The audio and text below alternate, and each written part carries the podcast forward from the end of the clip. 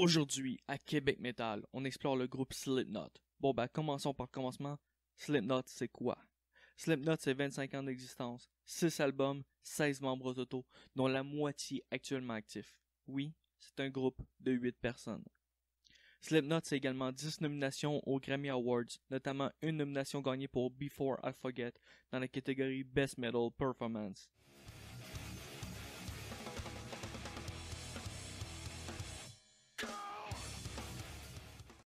Slipknot, c'est également un band avec de magnifiques masques qui changent à chaque nouvel album. Je vous invite à googler. Pour ce qui est des influences du groupe, écoutez, la liste est longue comme mon bras, donc je vais vous donner quelques-unes. Entre autres, il y a Black Sabbath,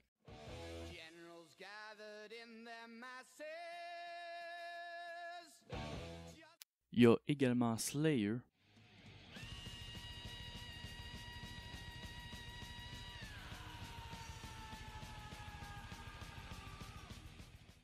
Dayside,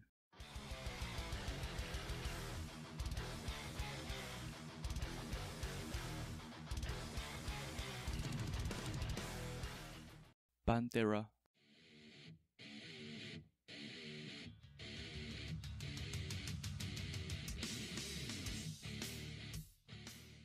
Judas Priest,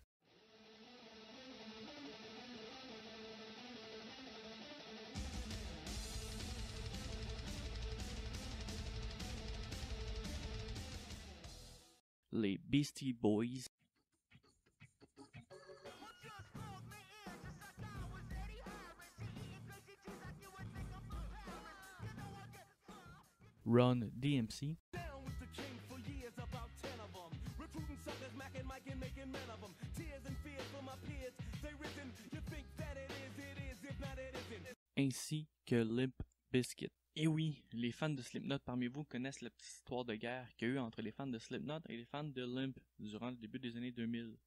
Pour la petite histoire, Fred, le chanteur de Limp Bizkit, aurait été dans un meeting avec quelques autres stars, dont Trent Reznor de Nine et Marilyn Manson, que les fans de Slipknot sont une gang de petits gros laits. Corey Taylor aurait alors répliqué lors d'un show à New York Ce que j'ai à dire à Fred, c'est 1. Je suis un petit gros lait. 2.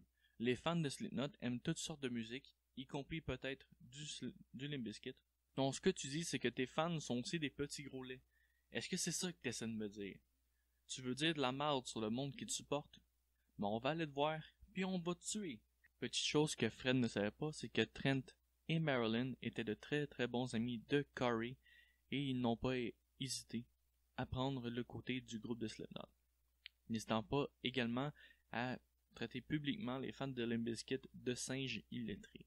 Ce dernier a commencé à s'en prendre à pas mal de chanteurs de la scène métal et puis la carrière de Fred commença à battre de l'aile et ce qu'on peut dire maintenant c'est que Slipknot a gagné cette bataille. Malheureusement pour Slipknot, leur musique a souvent été associée à des gens mal intentionnés. En 2003, deux jeunes ont accusé la chanson Disaster Piece d'être la cause de leur meurtre.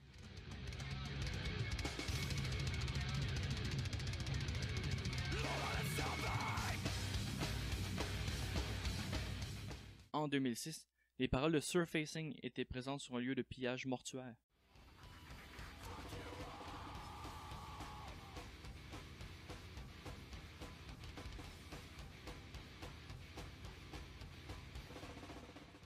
En 2008, Corey Taylor a communiqué sur un malheur survenu en Afrique où on accusait le groupe Slipknot d'être la cause. Je cite Évidemment, je suis désemparé par le fait que certaines personnes sont blessées ou même mortes. Mais aussi loin que la responsabilité va, ça s'arrête ici.